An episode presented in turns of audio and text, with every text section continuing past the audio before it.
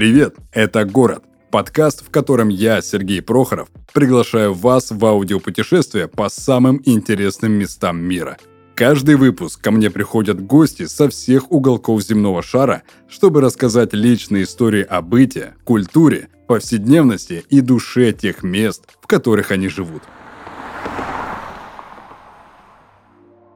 Основанный более тысячи лет назад, Осло получил столичный статус только в 1905 году с воссозданием Норвежского королевства.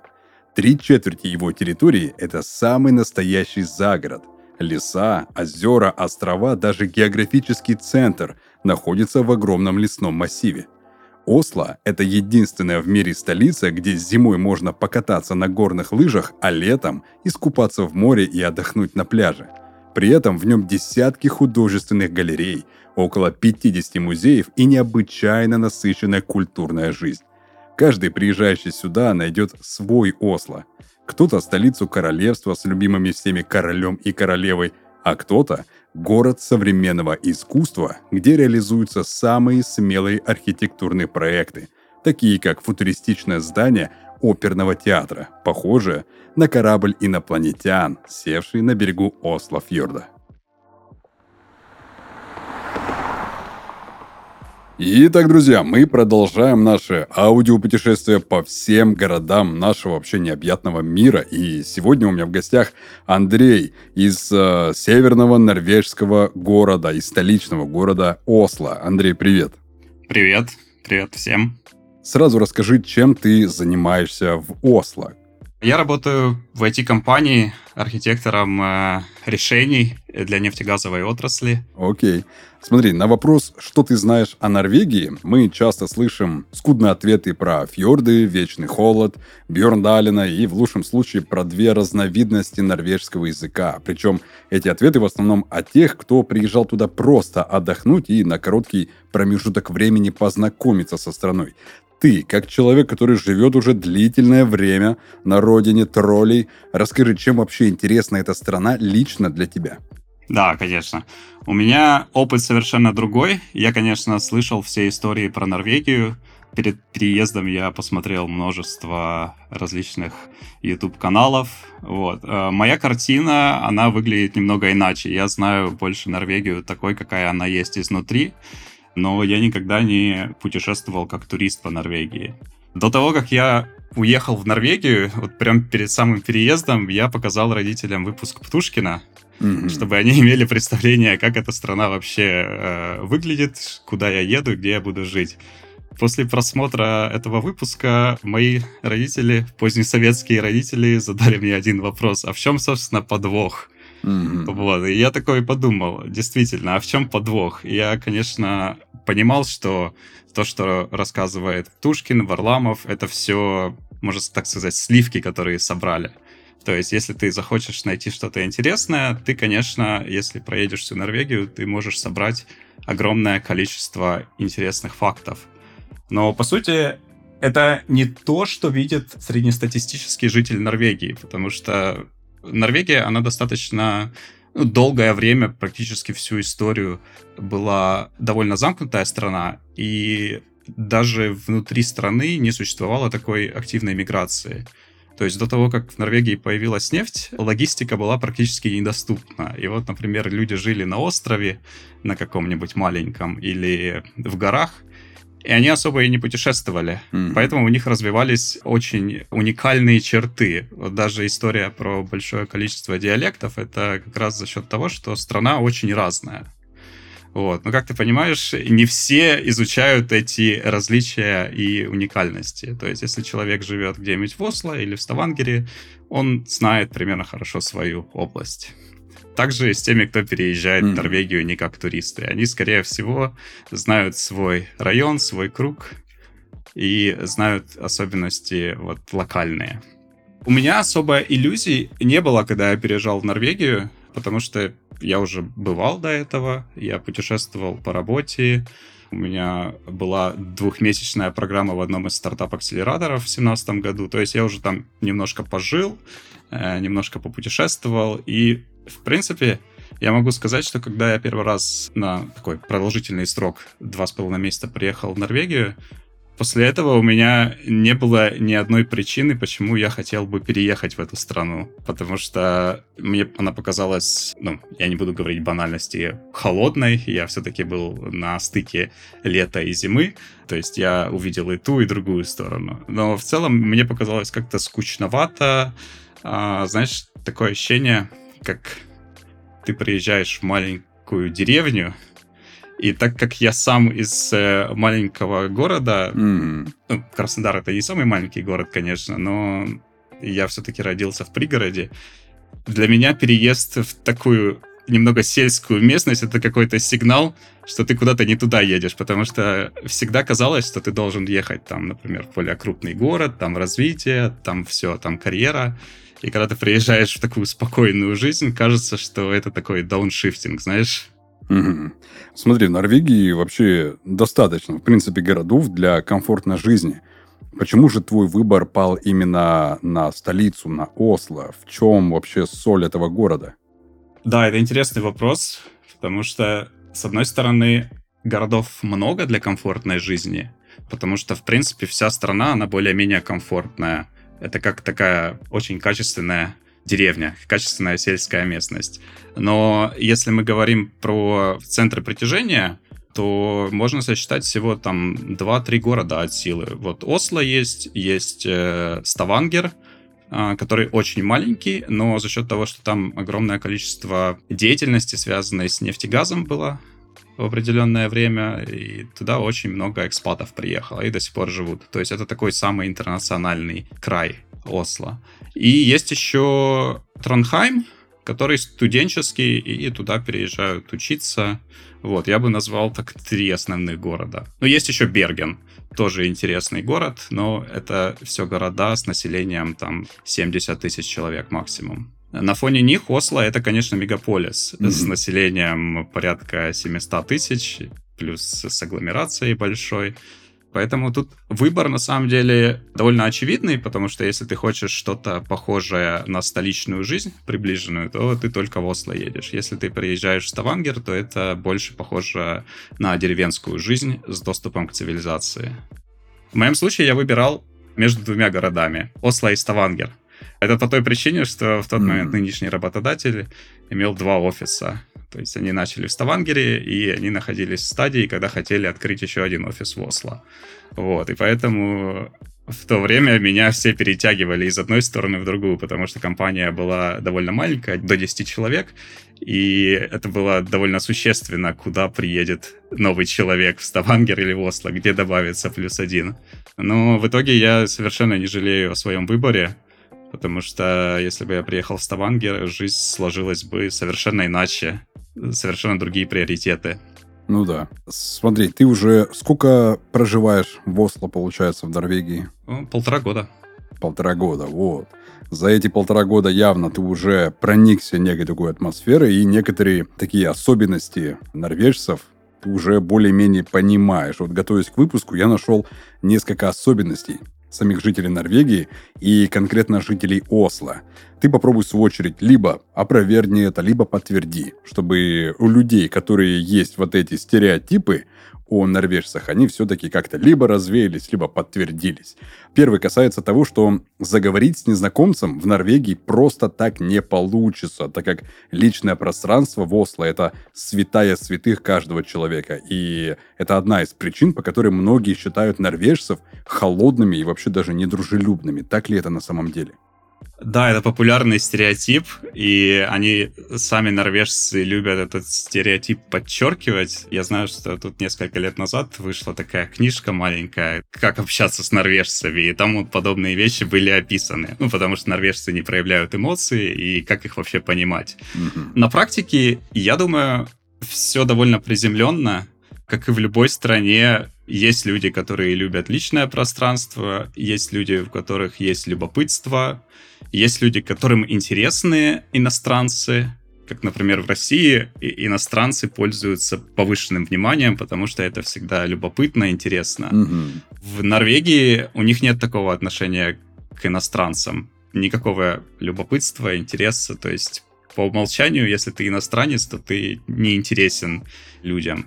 Потому что, я бы сказал, больше вот э, у Норвегии есть такая особенность, что это далеко не инклюзивная страна, то есть очень тяжело вписаться в норвежское общество. Mm-hmm. Но если ты в норвежском обществе, если ты норвежец, то они очень тесно общаются. Ну, так со стороны выглядит, что у них довольно... Они очень социальные в своем кругу, такая большая семья. То есть они постоянно с незнакомцы с незнакомцами разговаривают, они постоянно смеются, но если ты иностранец, то ты для них чужой, и у них нет причины, почему им хотелось бы с тобой заговорить. Я бы вот это так описал. Mm-hmm. Но вот таких вот прям культурных особенностей, что вот мы закрытые, мы не общаемся с вами, у них, я думаю, нет. Плюс Осло это довольно-таки международный город, тут проживают люди из разных стран, и и из Индии, и из Испании, и из остальной Европы, и все они, конечно, разные, и все они по-разному ведут себя в общественном транспорте. Кто-то там на весь автобус по видеозвонку общается, ну, то есть такое бывает. То есть это все-таки все перемешалось. Угу. То есть так называемый национальный индивидуализм для норвежцев это прям вот это про них. Да, можно сказать, я думаю, так. Угу. Они, да, закрытые люди честно говоря. У меня была такая история. У меня есть один норвежский друг, ну, он как бы бывший работодатель был, и мы вот остались друзьями, потому что уже много времени прошло, лет шесть. И он один раз меня позвал на ужин к его друзьям, норвежцам. Ну, то есть большое застолье, человек 20, все семейные люди, там дедушки, бабушки собрались. И я там был единственный иностранец, который не говорил по-норвежски. И даже те люди, которые рядом со мной сидели, несмотря на то, что они прекрасно говорят по-английски, и что мы могли иногда переключиться на английский, но они всегда возвращались на норвежский. То есть я сидел там, просто смотрел в потолок, и, в принципе, никого это не напрягало, что я себя чувствую очень некомфортно, потому что я вообще ничего не понимаю, что происходит вокруг. И вот мой друг, который постоянно пытался, ну, он видел это и пытался переключить разговор на английский, чтобы мы могли хоть как-то покоммуницировать. И буквально через там две фразы они обратно переключались на норвежский. Mm-hmm. Но вот это, я думаю, ситуация объясняет вот типичное поведение норвежцев. Mm-hmm. Что касается второй особенности норвежцев, она говорит э, о том, что равенство полов в Норвегии — это не просто слова. И норвежцы все советуют иностранным гражданам не быть даже джентльменами, как это принято, например, у нас в России. И если ненароком открыть даме дверь или отвесить ей комплимент, можно ее обидеть или нарваться даже на неприятности. Так ли это на самом деле, или это все-таки надумано нами? А, я думаю, тот, кто придумал этот стереотип, он просто когда-то напал на радикальных феминисток, может быть, и из-за этого сложилась такая картина. Я думаю, нет, такого абсолютно в нормальной ситуации такого не может произойти, чтобы кто-то на тебя обиделся за то, что ты там придержал дверь кому-то. Это все-таки считается хорошим тоном, когда ты заботишься об окружающих. Э, я думаю, ну, с другой стороны, если ты навязчиво что-то пытаешься сделать, то, я думаю, это не оценится ни в какой стране. Ну, в принципе, да. То есть, если ты чрезмерно что-то пытаешься выдавить из себя. На прошлой работе у меня была коллега, она была главой маркетинга, и она была открытой феминисткой такой. То есть, если ты с ней общаешься в течение 20 минут, все в итоге она найдет повод сказать о том, ну я как феминистка, вот, но она была на самом деле вот прекрасная женщина, то есть с ней обо всем можно пообщаться. Она, наверное, бы засмеялась, если бы я рассказал про эту историю, про то, что можно обидеть кого-то. Но я так скажу, у нее вот феминизм выражался в более бытовых вещах. Например, когда в каких-нибудь норвежских нефтяных компаниях в менеджмент э, на 90% состоит из мужчин. Или когда новый производитель машин, электромашин заходит в Норвегию и не позаботился о том, что, например, женщинам, ну, среднестатистически женщины ростом ниже мужчин, им, возможно, неудобна регулировка сидений.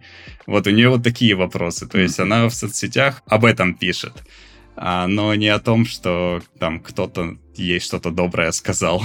Mm-hmm. Еще есть такая особенность в Норвегии. Она гласит о том, что в Норвегии нет бедняков от слова совсем, и все жители довольно-таки обеспеченные люди. А люди, которые по какой-то причине не могут работать, они, в свою очередь, получают социальное обеспечение от государства, на которые могут даже спокойно пару раз в год ездить в отпуск. Настолько ли богаты все норвежцы? Такой философский вопрос. Нужно начать с того, а что такое бедность, кто такие бедняки? Ну да. Это те, кто не может путешествовать, или те, у кого нет дома своего личного. Я бы так сказал, вот норвежская мечта — это когда у тебя есть дом, когда у тебя есть дача, загородный дом, кэбин тут называется, электрокар и лодка. В принципе, вот это такой очень-очень типичный набор, к чему стремится каждый норвежец. И довольно много людей среди вот коренных норвежцев обладают этим набором. Те, кто уже, можно сказать, достиг норвежской мечты. Но стоит отметить, что вот этот весь капитал, вот эти все богатства, они зарабатываются в течение нескольких поколений. Ты можешь купить дом, например, с женой, у твоих родителей есть загородный домик в горах, у родителей, например, твоей жены есть яхта. И получается, что вся семья обладает этим э, накопленным состоянием и пользуется им. Mm-hmm. Так, чтобы человек, приехавший в Норвегию и достиг норвежской мечты в течение там, своей жизни, своей рабочей карьеры, это, конечно, невозможно, потому что это очень дорогая страна, цены на недвижимость существенно выше, чем в остальной Европе. И, скорее всего, те экспаты или иммигранты, которые приезжают и остаются в этой стране, они имеют хорошую жизнь, но она существенно более скромная. Mm-hmm. Вот, я бы это так сказал. Есть люди, которые приезжают э, как беженцы, там, например, из Сирии, из э, арабских стран, из Африки, и ну, у них наверняка нет таких высоких ожиданий, что вот мне нужно, чтобы у меня был собственный дом, и рядом пришвартованная яхта парусная. Они живут более простой жизнью, но в то же время это простая жизнь. Например, так если в терминах социальных нижняя граница среднего класса, они, конечно, получают очень комфортную жизнь за, допустим, среднюю зарплату, которую они могут получать в Норвегии. Mm-hmm. То есть в этом плане, да, планка повышена, то есть ты можешь получить больше за меньшие деньги, но, опять же, далеко ты не прыгнешь, потому что как бы Норвегия не пыталась сделать равенство, у них очень много об этом таких социалистических идей, разрыв тут э, колоссальный между новыми людьми, которые приехали, и теми, кто тут давно живет. Угу.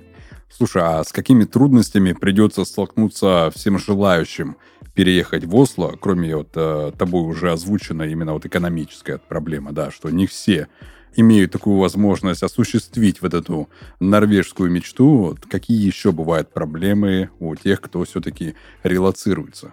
Ну да, но если мы говорим про экспатов, иммигрантов, э, кто угу. приезжает по работе, допустим, это мой случай, я переехал по работе, и это единственная сторона, которую я могу знать.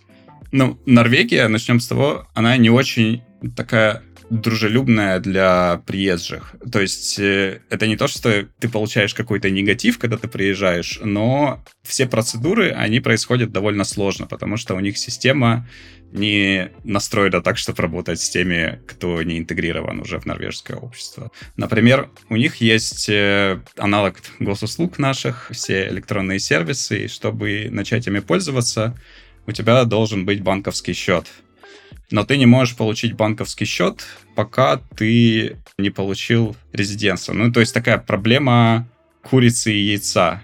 То есть тебе нужен адрес, чтобы на этот адрес получить э, резидентскую карточку, но ты не можешь ничего арендовать, потому что для этого тебе нужен счет и подтверждение, что ты здесь э, легально живешь.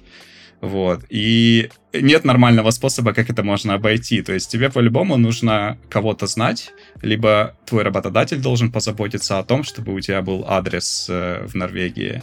Потому что зачастую вот отели и квартиры Airbnb, они не подходят под это. Mm. Потому что обязательно, чтобы у тебя была фамилия, имя написано на почтовом ящике. Там, где нет такой возможности, то есть ты не получишь письмо. Вот, это такая первая сложность. Вторая сложность, что, опять же, пока у тебя нету банковского счета, у тебя вся коммуникация с государством происходит по почте, по обычной почте. То есть письмо в конверт, неделя, и его получили, еще неделя ответ. То есть это такое довольно непривычное. Я никогда раньше письма не отправлял, и я первый раз вот письмо отправил в Норвегии, когда мне нужно было открыть счет в банке. Вот, это такая тоже особенность. Ну и все вообще процедуры, они занимают время. Это, наверное, не только связано с иммиграцией, это в целом тренд такой, который сейчас происходит в Норвегии из-за того, что случился Brexit, случился ковид, э, сейчас волна иммигрантов, беженцев, они просто физически не могут быстро обрабатывать все заявки. И когда мы обновляли, например, визу, уже будучи здесь, это заняло больше пяти месяцев точно, чтобы просто получить э, обновленную визу. Mm-hmm. Вот, а те, кто приезжает первый раз, у них, скорее всего, может быть, еще дольше. Но на первом этапе пять месяцев ждать, чтобы получить документ, это очень много, потому что ты все это время не можешь нормально существовать. без карточки, без ничего. Mm-hmm.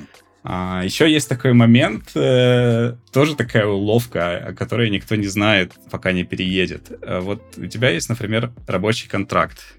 В нем прописана сумма, сколько ты зарабатываешь в год. Но по факту получается так, что в первый год работы в Норвегии ты не получаешь одну зарплату. То есть в июне никто не получает зарплату, потому что в этот месяц все получают отпускные. Но так как ты первый год в Норвегии, ты не накопил отпускных, то тебе говорят, извините, в этом месяце без зарплаты.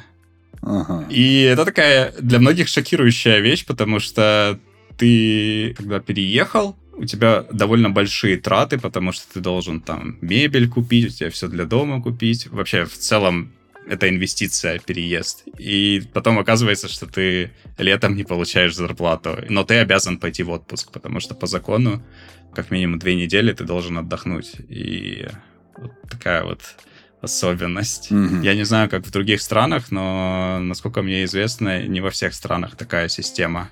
Смотри, если вот такая волна мигрантов, и разве не появилось ни одной какой-то, не знаю, социальной службы, волонтеров, либо людей, которые готовы принять на руку денежку за там, какую-то услугу. То есть такого в Норвегии, в Осло нет. То есть это вот либо какое-то там понебратство, коррупция, либо вот какие-то волонтерские организации, которые помогают как-то трудоустроиться, либо вообще обосноваться мигрантам. Волонтерские организации есть, которые помогают, естественно, не всем мигрантам.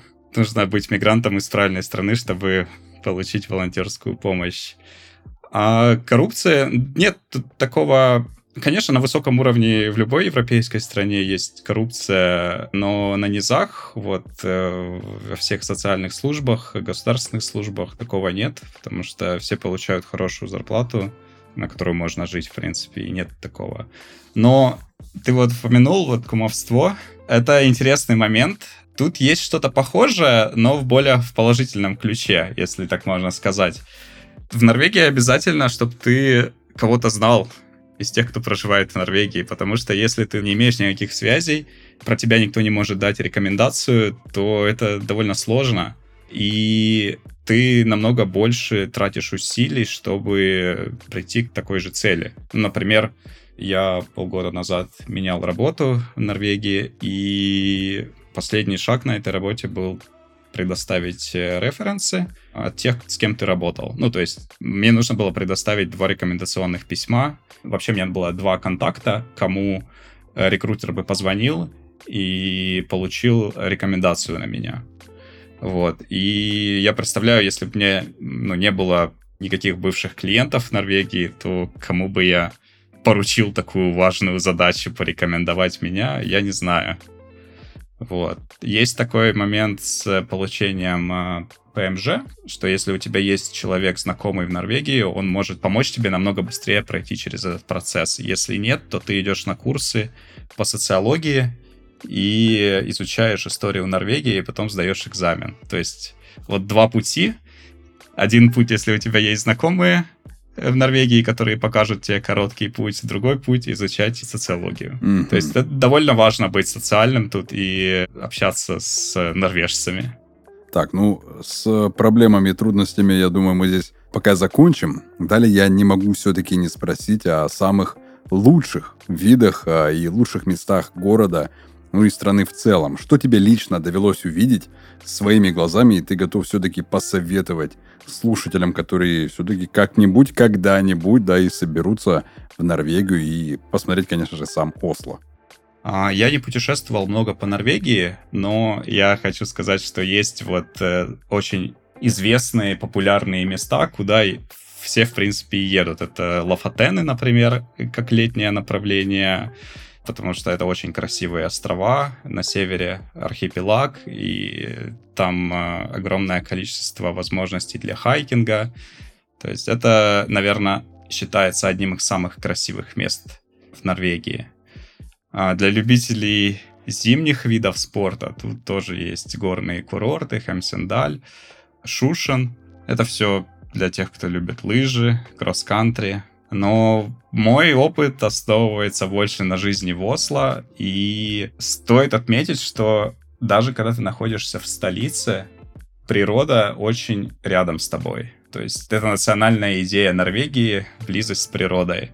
Находясь в столице, проживая в столице, ты все равно будешь иметь доступ к какому-нибудь водоему, там, например, в 20 минутах ходьбы, либо ты будешь иметь доступ к лесу.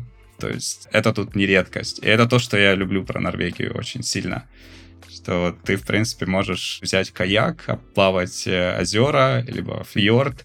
Если ты приехал зимой, ты можешь на метро доехать до горнолыжного курорта и начать кататься на кросс-кантри ски, на беговых лыжах. То есть э, Норвегия — это все, что связано с э, активностями на природе. И я думаю, чтобы получить наиболее хорошие, правильные впечатления от Норвегии, не, не уехать разочаровавшимся, что это деревня, и тут нечего делать, и все дорого, надо просто правильно планировать и расставлять приоритеты в Норвегии. Угу. То есть можно сказать, что Осло это тот самый город, где человек не усмиряет и не покоряет природу, а живет с ней в гармонии, получается. Да, живет с ней в гармонии. Угу. В Осло очень популярны, например, сауны, которые строят, ну, которые не строят, которые швартуют прям к берегу. То есть это mm-hmm. какие-то баржи, которые переоборудовывают под сауну. И это один из примеров, как, находясь в городе, в самом центре города, ты можешь взаимодействовать с природой, нырять во фьорд после парилки, и это повсеместно в Осло. То есть ты идешь вдоль набережной, и там 3-4 а, разные компании, которые предоставляют вот такие вот сауны. То есть э, это очень популярно.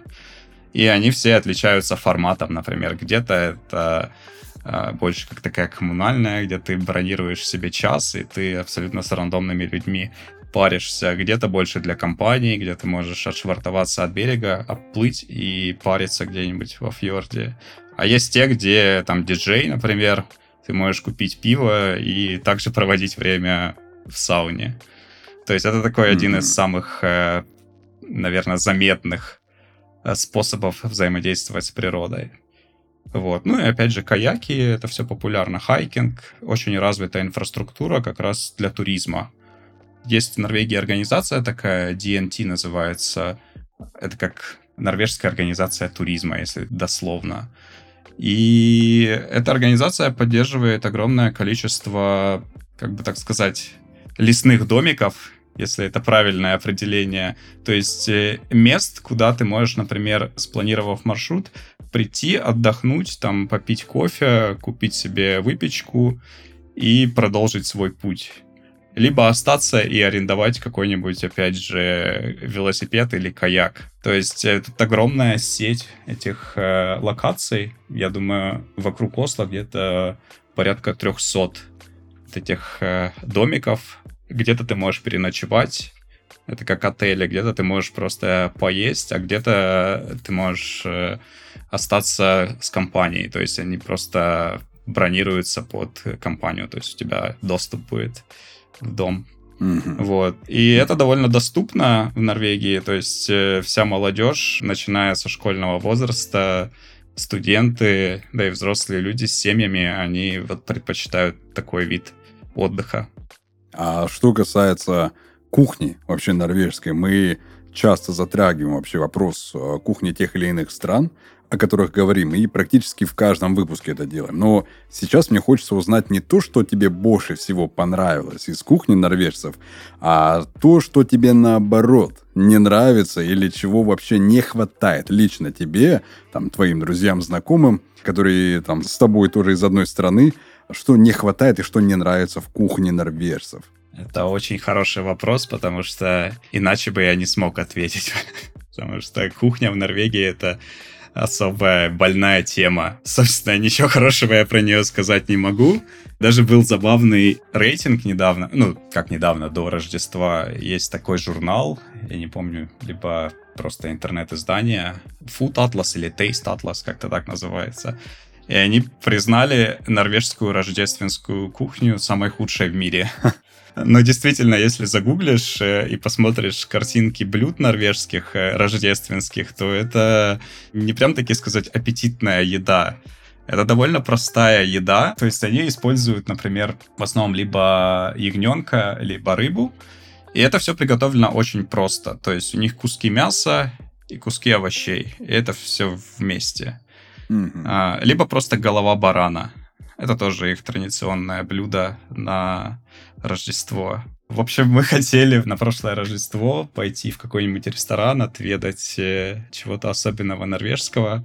Ну, мы забронировали в ресторан через две недели. И до этого момента мы успели попробовать несколько раз норвежскую кухню рождественскую, и мы все-таки решили бронь отменить и пойти в другое место, чтобы не тратить время. Вот. Ну а так вообще, да, основные ингредиенты, вот они часто используют э, либо мясо, либо рыбу и овощи, которые ну, есть привычные нам, типа картофеля, моркови, а есть э, те, которые мы раньше не пробовали. По крайней мере, я, а, например, брюква это что-то похожее на репу, mm-hmm. смесь репы и капусты, и они делают пюре из нее тоже зим, зимой довольно популярно. В целом, если говорить о еде, не только о каких-то блюдах, то в Норвегии довольно ограниченный выбор бакалеи, так сказать. Если ты идешь в основные супермаркеты, то там довольно мало товаров, например, привезенных из Европы. То есть рынок довольно-таки местный, локальный. Я думаю, они защищают свой рынок, потому что у них на каждый американский бренд есть э, своя замена, такое импортозамещение. Например, вот компания Mars полностью замещена местной компанией Freya, и на каждую позицию, которую Марс продает, там, например, сами батончики, либо M&M's, э, у них есть местные альтернативы. Также с Pepsi, то есть у них тут особо не продается большое количество Pepsi-колы, у них свои виды.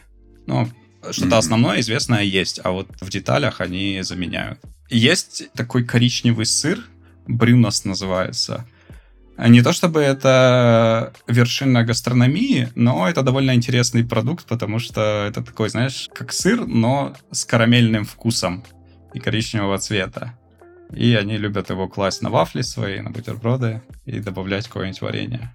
Mm-hmm. Нашим решением вообще, как вот побороть отсутствие привычной еды, мы вот нашли тут огромное количество пакистанских магазинов, и когда нам чего-то хочется необычного, мы идем в арабские магазины и покупаем там турецкие продукты, пакистанские, да, как я сказал. То есть это нам помогает как-то поддерживать, знаешь, разнообразие такое. Mm-hmm. Все-таки еда — это больная тема, учитывая, что рестораны здесь в среднем в 2-3 раза дороже, чем в остальной Европе. Такая довольно некомфортная тема. Окей. Mm-hmm, okay. а, ну и в конце нашего с тобой интервью я хочу задать тебе более такой, знаешь, философский вопрос. Можешь ли ты считать Осло теперь своим новым домом? Или это все-таки очередной такой перевалочный пункт, где ты набираешься впечатлений, эмоций и опыта перед новыми открытиями для себя? Да, это действительно философский вопрос. И ответ на него постоянно меняется. Я думаю, когда мы переехали, у нас был один ответ, что это хорошая страна, чтобы здесь остаться надолго. Со временем этот ответ немного корректировался. Ну, по состоянию на сегодняшний день, что я могу сказать, эта страна очень комфортная для жизни. Но, знаешь, комфорт — это как воздух. Когда он у тебя есть, ты его особо не, замечаешь, ты не чувствуешь его отсутствие. То есть это такая mm-hmm. естественная вещь. И когда ты успел, например, насытиться комфортом, надышаться, то ты это уже не воспринимаешь как какое-то преимущество, тем более такое жизненно важное преимущество, которое тебя должно здесь удерживать и ограничивать тебя от э, всевозможных других возможностей, которые представлены в этой жизни, в этом мире. То есть э, мне вот очень нравится, например, что мы сейчас живем, казалось бы, в обычной квартире, но мы живем там в 10 минутах от пляжа, в 10 минутах от леса, это все ходьбы.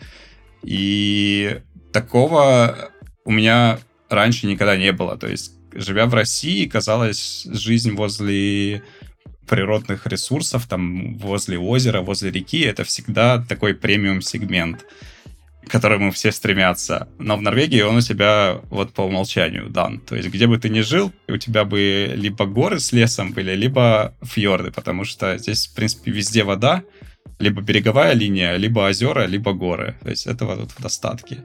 Но если говорить про долгосрочные перспективы, вот я сейчас сказал хорошую часть, которая меня удерживает в Осло, по которой, если я уеду, я буду скучать наверняка.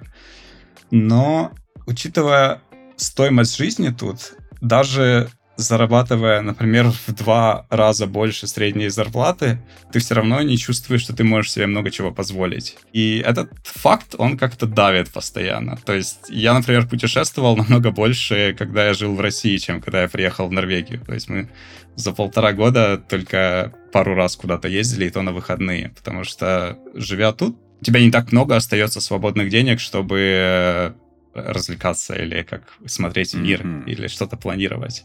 Несмотря на то, что тут высокие зарплаты по меркам Европы, но тут и высокие налоги. Единственная причина тут оставаться, если ты готов принять вот такой вот э, понижение разнообразия твоей жизни. Если ты готов приехать э, в маленький город, например, там в 40 километрах от Осло, и просто остаться там жить, купить в ипотеку этот дом, то да, это хорошее место. Но если тебе кажется, что ты не хотел бы так жить, э, ну, мы как раз в такой ситуации находимся, что на самом деле не очень хотелось бы вот так вот э, заземляться тут вдали от города ради того, чтобы иметь свое жилье. Mm-hmm. Поэтому я думаю, скорее всего, мы не будем визу здесь продлевать. Вот мы вчера разговаривали как раз с своей девушкой, и я вот сейчас уже думаю о том, а что может быть следующим. Я сейчас работаю с э, катарской компанией, и вот я бывал в Дохе недавно, мне очень понравилось там. Mm-hmm. Вот я думаю, может быть, э, следующим этапом это будет какая-то арабская страна. Это такая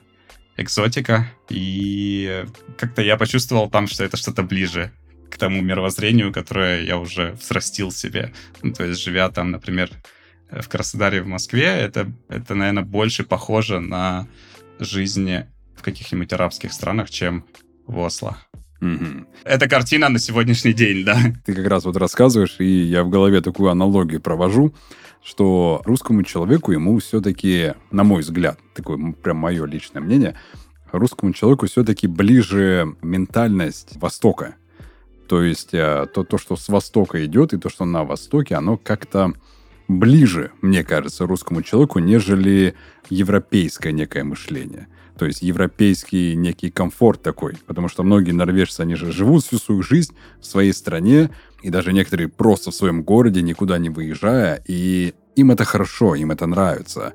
А видишь, ты прожив в некоторых местах, побывав в разных странах, ты все-таки ощущаешь какой-то интерес и какое-то любопытство к чему-то более арабскому.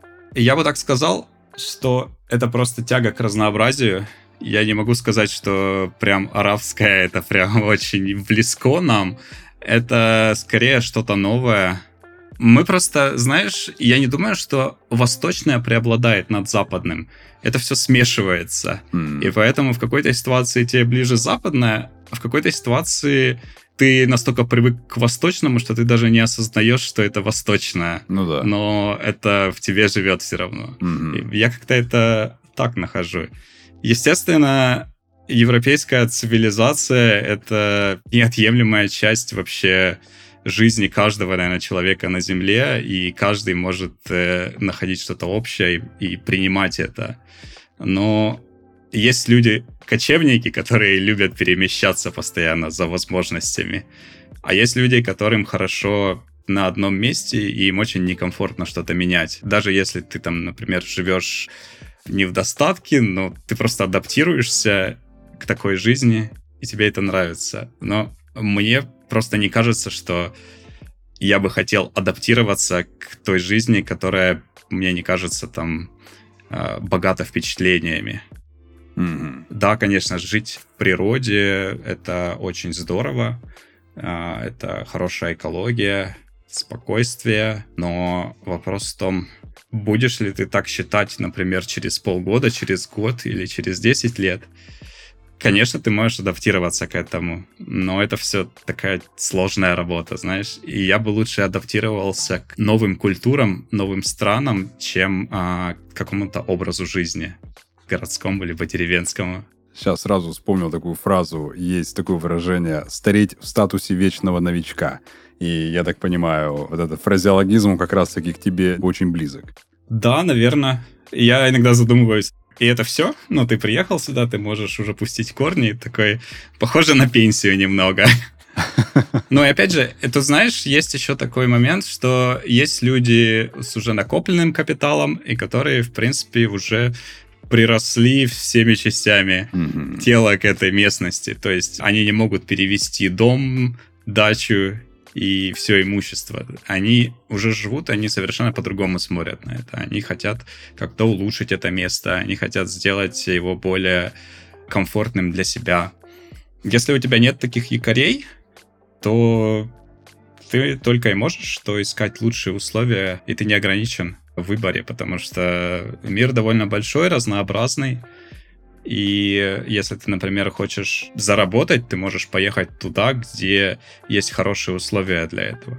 То есть Европа это в целом не про то, чтобы накопить какое-то стартовое э, состояние. Это страна уже богатых людей с огромными налогами, потому что им уже не надо ничего накапливать. То есть у многих европейцев уже из-за того, что это довольно стабильная, хотел сказать, страна, но это, конечно, не страна, это, это довольно набор стабильных стран, где не было никаких сильных потрясений там за последние сто лет, ну, кроме Второй мировой войны.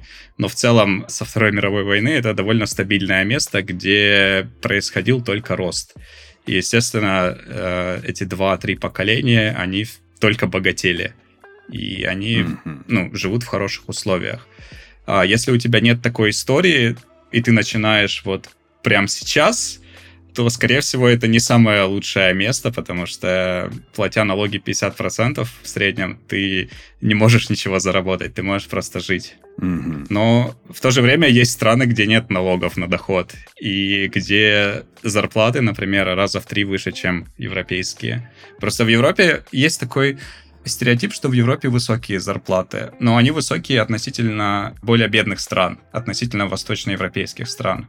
Но в сравнении с остальным миром Европа считается это как такая дешевая рабочая сила, ну то есть по отношению там к арабским странам, по отношению к США, все-таки европейские специалисты это такой, знаешь, баланс между качеством и ценой. То есть они очень сильно дешевле обходятся ведущим компаниям, чем специалисты с локального рынка. Mm-hmm. Отлично. Что так. Супер.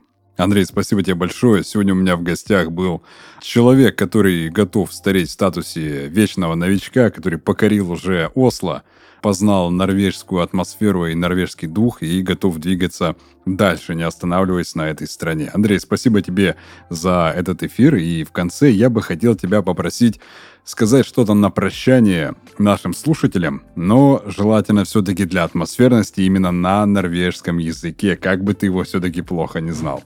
Да, я его не начал учить, но так как я работаю с норвежцами, у меня есть возможность хотя бы на слух его воспринимать немножко, и была возможность найти интересную фразу, которая очень подходит к духу сегодняшнего времени. Ну, в принципе, она и всегда работает. Звучать это будет так на норвежском языке. Hundre år är allting glömt. Что значит через сто лет все забудется. То есть не парься, через сто лет все все забудут. Это, наверное, от создателей «Если грустно, не грусти». Супер. Вот. Э, но в целом эта фраза используется как в таких э, более неформальном, юмористическом контексте, mm-hmm. так и, в принципе, есть, я бы сказал, довольно-таки весомый подтекст, что все, что происходит сейчас, как бы всем тяжело не было, как бы нам не казалось, что сейчас к людям с российским паспортом могут плохо относиться, через сто лет все забудется. И на этом мы заканчиваем. Все. Всем спасибо и пока.